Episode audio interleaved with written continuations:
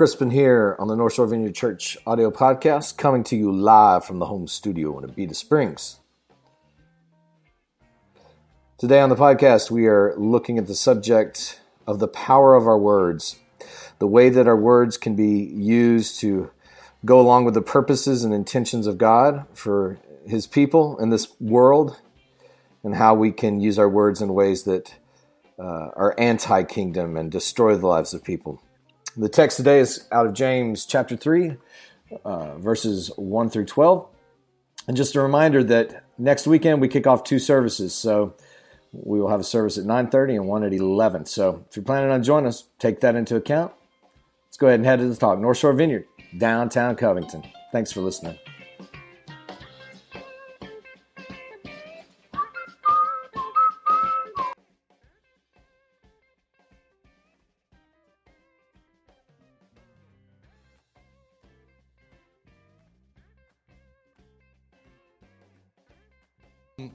Today we're going to do a message on the power of our words. And this is coming from James chapter 3, uh, verses 1 through 12. And it's on the front of your bulletin if you have it. So I'm just going to go ahead and read this. James says in verse 1 Not many of you should become teachers, my fellow believers, because you know that we who teach will be judged more strictly. Not my favorite verse in the Bible. We all stumble in many ways. Anyone who is never at fault in what they say is perfect, able to keep their whole body in check. When we put bits into the mouths of horses to make them obey us, we can turn the whole animal. Or take ships as an example. Although they are so large and are driven by strong winds, they are steered by a very small rudder wherever the pilot wants to go. Likewise, the tongue is a small part of the body, but it makes great boasts. Consider what a great forest is set on fire by such a small spark. The tongue also is a fire, a world of evil among the parts of the body. It corrupts the whole body, sets the whole course of one's life on fire, and is itself set on fire by hell. All kinds of animals and birds and reptiles and sea creatures are being tamed and have been tamed by mankind, but no human being can tame the tongue. It's a restless evil, full of deadly poison. With the tongue we praise the Lord and Father, and with it we curse human beings who have been made in God's image and likeness. Out of the same mouth come praise and cursing. My brothers and sisters, this should not be. Can both fresh water and salt water flow from the same spring? My brothers and sisters, can a fig tree bear olives or a grapevine bear figs? Neither can salt, a salt spring produce fresh water. A very uplifting passage of Scripture, wouldn't you say?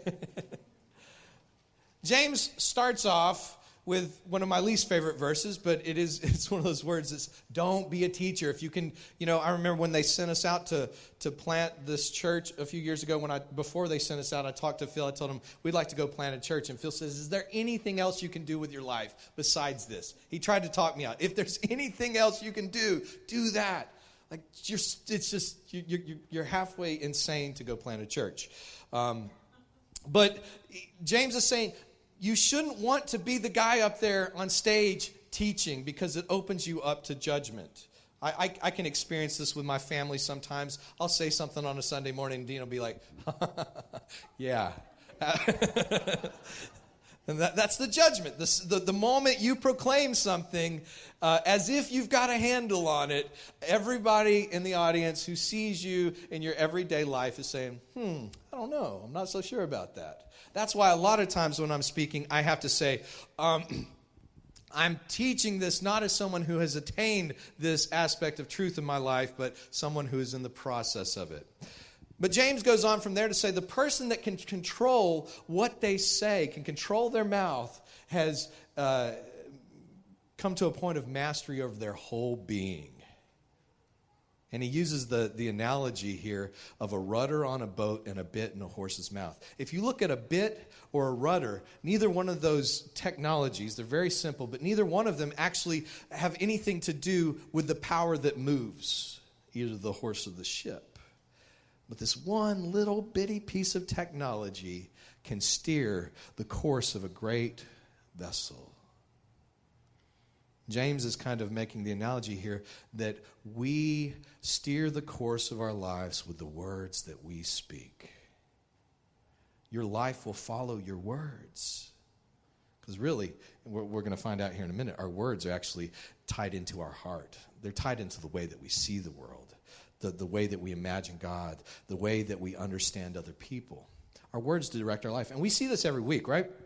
Especially now that we're in uh, an, another presidential election cycle. Um, there are we, we hear reports every week about some politician who tweeted something and they wish they could take it back, but once you tweet it, you can't take it back, right? Um, or someone who sends an email that they thought was just going to one person and they accidentally copied all these other people. Has that ever happened to you? Have you ever had the, the, the, the bad experience of being on a group text? and then you think you're texting one other person and, and, and, and you're saying something about this other person. I mean, I've never done that, but I've, I've had friends. not, not even that you're saying something about this other person, but that you just may be saying something that you didn't want to discuss with that other person. You think you're having, and then you realize, oh, dang, I was having that conversation with this person with 12 other people. Or perhaps you've butt dialed somebody and then proceeded to say some things you didn't want them to hear. These kinds of things have, have, a, have a habit of altering a person's life. People lose their jobs, their careers go a whole different direction. Uh, some, some people get divorced or lose, um, you know, position in a community over such words. And that's in a dramatic sense. But it's not just the words that we speak that direct our lives. And by the way, I don't think it's just the words we speak. James was writing in a context where most people did not read or write. The majority of the population was illiterate. I think if James was writing today, he would include texts, emails, Facebook status updates, and tweets, okay? Um, because that's half of our communication now. I mean, my daughter's generation, that's probably 80% of their, their communication. Them, them young folks, I just don't get it. But it's not just the words that we speak, it's the words that have been spoken to us. If you're fortunate in here today, maybe you had one or two adults in your life as a child, maybe a parent, maybe a teacher, maybe a coach who saw something in you and called that out of you. Someone who affirmed something good in you, someone who blessed you. Did, did, did any of y'all have somebody like that as a child? Someone who just saw something in you. And what did that do to you? I remember when, when I would receive a word of encouragement as a child, it opened me up to new possibilities that I couldn't see before. It still works that way, by the way, even as an adult. You ever get into a place where you're just depressed and down on yourself, and someone sends you a letter or an email or, or just calls you up and encourages you, and it's like all of a sudden, the sun comes through the clouds. That's the way our words were intended to work, right? But I'm sure for everyone who could say you had a positive adult in your life who said something good at some point in your life when you were growing up, every one of us in here can recall words that were hurtful when we were children, right? Maybe you were bullied at school. Maybe you were made fun of. Maybe it wasn't at school. Maybe it was in your own family. Maybe it was your mother, your father. You're never going to amount to anything. You're stupid. Why can't you be more like your sister? Why can't you be more like your brother? Those words, they stick with us, don't they? And they chart the direction of our life, don't they? We have this stupid little phrase that we say when we're kids sticks and stones may break my bones, but words will never hurt me, right? That's a lie. At least if you get a broken bone, you can get it healed, right? Somebody beat you with a stick, you might have a chance to recover. But those words, that we hear when we're kids, even as adults, but particularly when we're young. Those words that criticize us and belittle us and make us feel small and worthless, we can remember them for the rest of our lives. And for many people, they will actually chart the entire direction of their life. That's the power of words. And this is where James gets into the, to the really dark place of, of, of how evil our words can be because he says, Our words are like a spark that sets a whole forest on fire. You see all these wildfires going on out in California. It's not because somebody had this big bonfire. It's usually somebody throwing a cigarette out a window. Something, you know, very small catches square miles of brush on fire, threatens homes. Have you ever noticed that that's the way that, that gossip travels in our world? It spreads like wildfire, huh? This Ashley Madison thing a couple of weeks ago. Oh my goodness. Ashley Madison, if, if, if, you've been living under a rock, it's this, this website that where, where um, married people would go to seek out somebody to have an affair with. It's, it's a horrible concept. Um, but there were something like 30 million names of, of people who were signed up on it leaked. So all these people thought they were going to have a covert affair, and now their information is out there. Estimates were uh, I, I, read one article that, that uh, two weekends ago that, that there was going to be somewhere in the neighborhood of 400 to 1,000 pastors having to resign because their names were found on that list. Um, but the sad thing to me is just how quickly we jump in with our opinions. I turned on WWL radio the other day, and all of a sudden, man, the two, two guys doing the, the talk show, man, they're talking about, oh, this politician and that person, and people are calling in, and there's just like this glee, like this, ha ha ha ha. They got caught. And it just spreads like wildfire. You see it blowing up on Facebook and on TV. Everybody's talking about it. And I had a good friend of mine call me right after all this happened, and he was so upset. He says, My, my coworker He's just going on and on, trying to find everybody he knows on the list in the area. he's like, It's breaking my heart. He said, You know, a couple of years ago, I'd have jumped in with him, but God's done so much in my heart that, that I realized that these guys that got on that list, yeah, they did something stupid, but they're broken people. They're people who don't need to be condemned and criticized and judged and beat down. They need to find some way of healing. I mean, if you get on a site like that, it's an indication that there's something broken in you. And my friend, he, he, said, you know, the sad thing is, he said, there's going to be people who don't just lose their jobs or lose their families, they're going to kill themselves. And lo and behold, the, you know, within a day or two, I started hearing stories people who ki- killed themselves because of that. Why? Because the power of words. Words, like a fire James says that our words, that the, the, the real power behind the, the power of our words is hell itself. Whoa. Now, I want to say something about hell here. I don't, I don't preach on hell much, so I'm going to I'm going to preach on hell. 43 years old, little hellfire.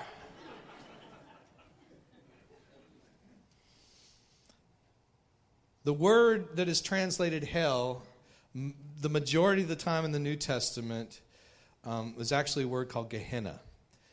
And Gehenna was an actual place that, that if you grew up in Jerusalem, um, if you were there in the first century, you knew Gehenna because if the wind was blowing the right direction, you could smell Gehenna. It was a garbage dump in this valley next to Jerusalem. Jerusalem is this city on a hill. It's a prototype of the kingdom of God. It represents the kingdom of God all throughout the Bible. When we see the in Revelations the end of all things, it's the new Jerusalem that comes down from heaven. It's God's kingdom reflected in its fullness.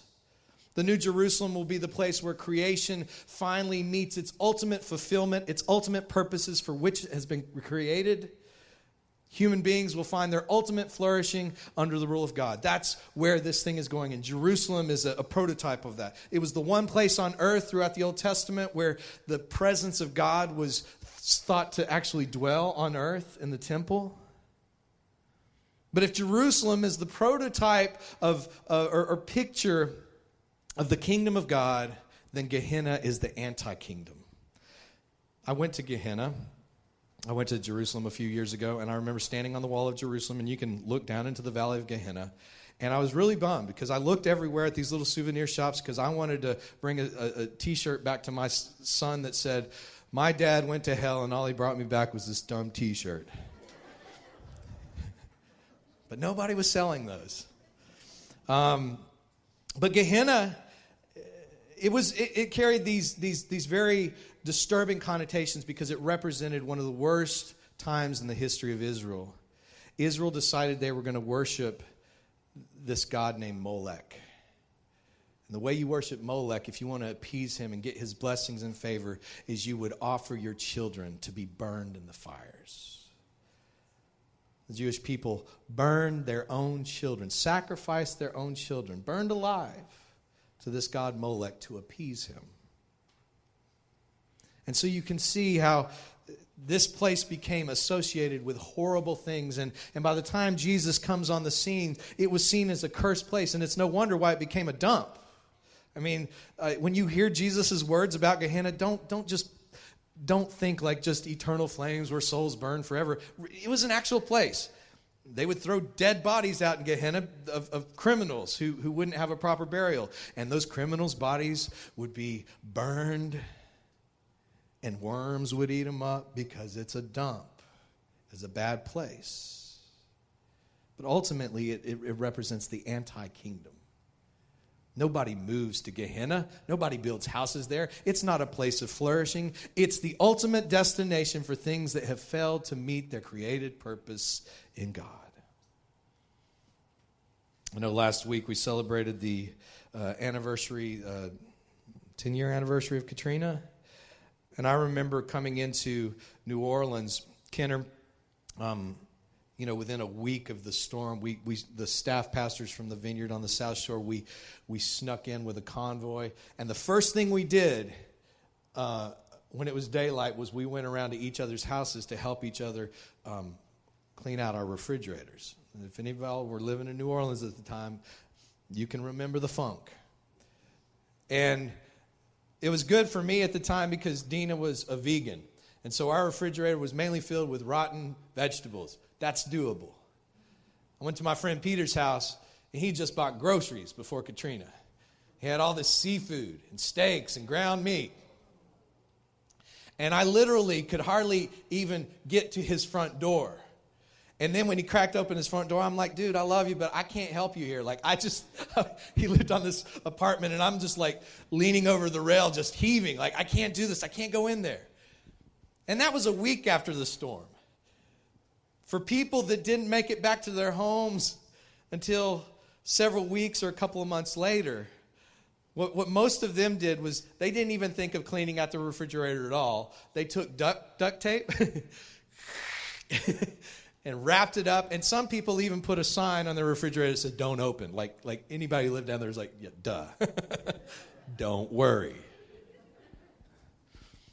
But I remember driving down my street in Kenner, and there's all these piles of, of you know, moldy furniture and sheetrock and carpet and belongings that had been flooded. And in between these piles, there were these perfectly good refrigerators that had been plugged into a wall preserving food just a couple of weeks before, and now they were taped up and they were actually doing the opposite of preserving food. They were filled with rotten meat. And I remember driving down the street one day and I, I just thought, this is a picture of Gehenna. Something that is created to do one thing and it's, it, it, it's, it's actually ended up doing the opposite. Actually, it's not doing anything. It's a picture of the anti kingdom. See, James is kind of going in this direction towards the end where he's of this passage where he's he's making the point that we can use our words in a way that validates what God is doing or in a way that tears down his creation. James makes this statement. He says, how is it that we can come to church? I'm paraphrasing here. Come to church on a Sunday morning and say, I feel loved. I feel safe. I feel Jesus in this place. Glory to the King. But then on Monday morning, when we're standing around the water cooler with our uh, co workers,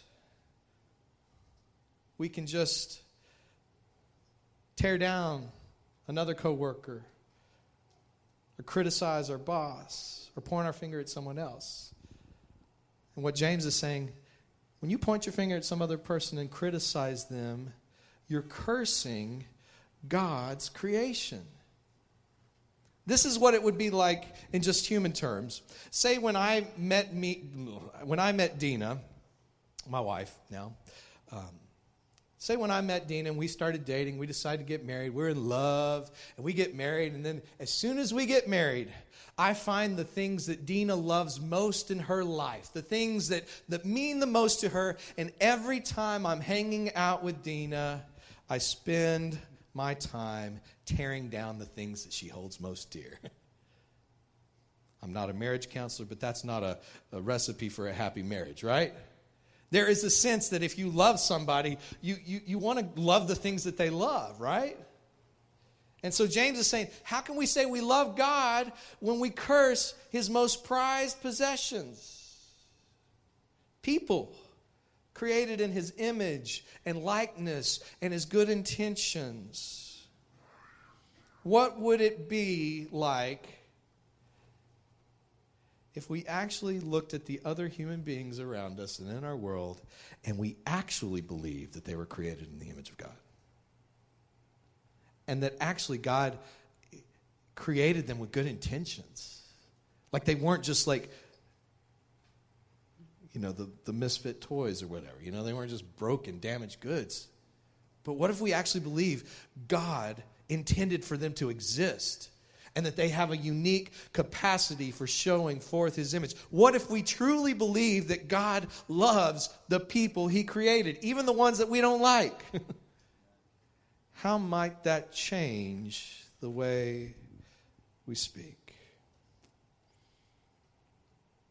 Our words can be motivated by those same forces that destroy, by Gehenna, that, that, that take God's good creation and push it out by the side of the road wrapped in duct tape, that, that, are, that are aligning with those kinds of purposes. Or we can use our words in ways that encourage, that reveal God's goodness, that bless people, that participate with the kingdom plans of God. But I got to be honest. James does not leave us in a very hopeful place here. James, James says, Man, we've tamed all kinds of animals, and we're going to tame some more. But nobody can tame the human tongue. it's full of evil, deadly poison. What are we to do? Do we just go, ah, Bible says I can't tame this thing. I'm sorry, man. I just, I just say crazy stuff sometimes. That's my verse. Can't tame it. Might as well just go with it. I don't think that's what James is getting at. So I want to leave you with these last three thoughts here. Number one, I think what James is getting at is trying to raise our awareness you know, we did this little series on the, the 12 steps. The first step of the 12 steps is, is, is admitting that your life is out of control you can't do it. So you don't get to move on to the other steps until you realize there's a problem. So hopefully, these passages will wake us up today that there's a problem. There is a problem when we revel in gossip. I, I think I put that little passage down from, uh, yeah, Proverbs 26, 22. The words of a gossip are like delicate morsels, they sink deep down within. You ever get some words of gossip and you're like, oh man, mm. oh, can I have some more? It's like those butter crisp donuts when they're hot and fresh and But if it was just like tasty morsels, that would be one thing. But we treat it like it's a new restaurant that opened up in town. And we want to tell all our friends about it, right? We pass this gossip on. We get people involved in it. We participate in these things that destroy human beings. The first step is awareness. God, help us to be aware of the words that we're saying. Secondly, practicing the spiritual discipline of speaking and writing words of blessing and encouragement to others. You know, we think of spiritual disciplines a lot of times as, as having a quiet time, reading your Bible, praying.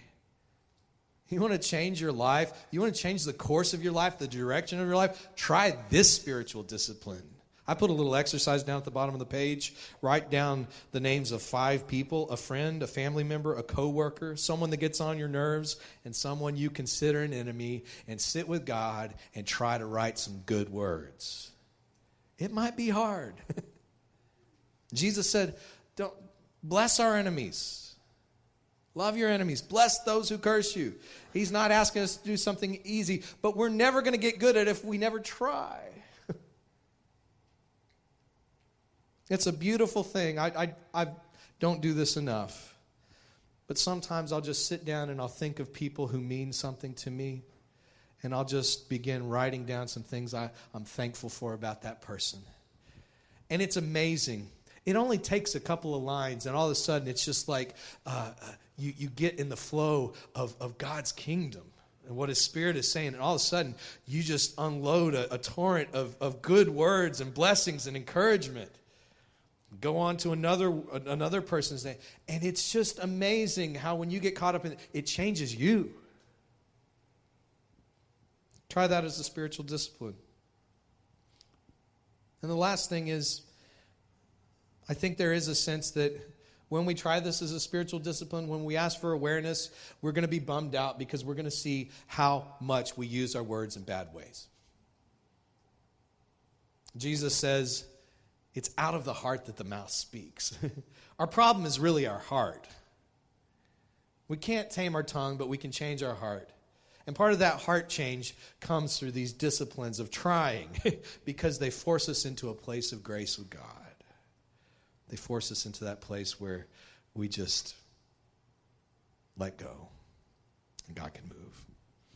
The last thing I want to say, and lest I be judged too harshly on this last statement, I will say I have not attained these things, but I'm pressing on. if you can't say anything good or write anything good, don't say anything. Sometimes we just need to keep our mouths shut, don't we? You know, last year, uh, I, I um, started some discussions on theology and certain issues. And thinking that we could have a nice, productive discussion on Facebook. Silly me. And I was blown away. I've never been called such horrible things publicly on my page as an adult in my life. People felt, I guess, I guess when you're behind a computer screen, you don't have to look somebody in the eye. You can just rip people to shreds. And I remember trying to keep my heart in check and Lord, Lord, I don't want to be so defensive and I don't want to just accuse them back, but this hurts. And I found myself, even if I wasn't responding, I'd be telling my friends about it, you know, and I'm just like, ugh. And I really feel like God, there are times where I do feel like I need to speak into something, but I really feel like what God is saying to me a lot, and I'm not trying to put this on you, but what He's saying to me is that sometimes I just need to keep my mouth shut and ask God for more creative ways that might yield better fruit. So for me, I've, I've been writing a lot more songs lately than Facebook posts, which is probably better. Which leads me to this this last um, last bit. Uh, we I sang this song in worship, and um, I'm just going to close with it again. And I just want it to be a meditation, and I want you to think, as you hear these words, are there people in your life? or even not in your life that you have been cursing with your words. I'm not saying just calling them curse words, but you've been criticizing them, you've been judging them. Bring those to the Lord right now and ask Him for His help to become a blessing. I just wrote this song a couple weeks ago. Um, wasn't inspired by James, but I just felt like it was relevant to the passage today. So.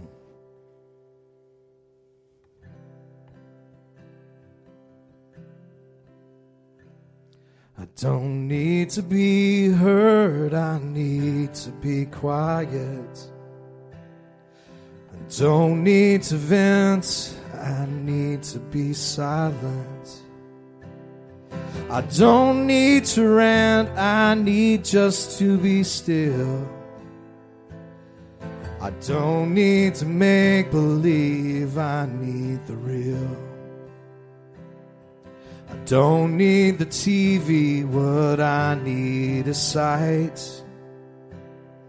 I don't need a megaphone, I need the light. I don't need to charge ahead, I need to sit. I don't need to keep fighting, I need to quit.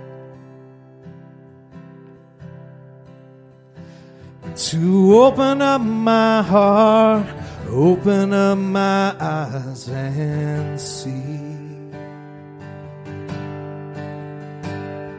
I lay my burdens down, lay my weapons down, and just be.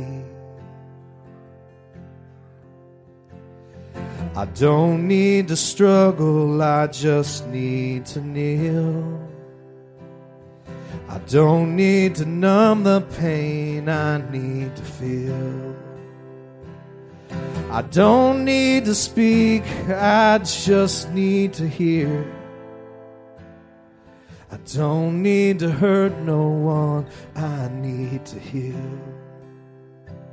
Don't need to be cool, I need to be connected. Don't need to be used, I need to be accepted. I don't need to run, I just need to stand.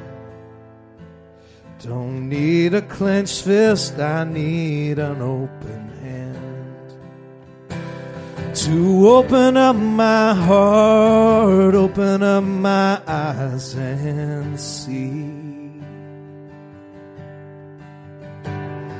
Lay my burdens down, lay my weapons down, and just be. Need to open up my heart, open up my eyes and see. Lay my burdens down, lay my weapons down, and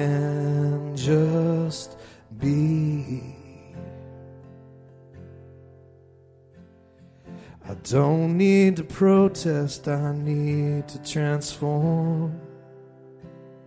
Don't need to accuse, I need to be reborn. Don't need to be caught up in delusion so grand. I don't need to know, I need to understand.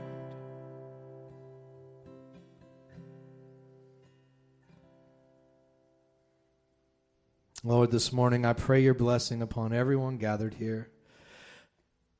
God, help us to use our words in alignment with your kingdom, your spirit, what you're saying, what you're doing, your purposes, rather than the anti kingdom, God. Lord, we pray, Holy Spirit, that you would bring awareness in the areas where we have used our words to tear down. And ultimately, God, we ask for you to change our hearts, God, that we could speak blessings from hearts that know truly your blessings in the depths of our being, Lord. In Jesus' name, amen.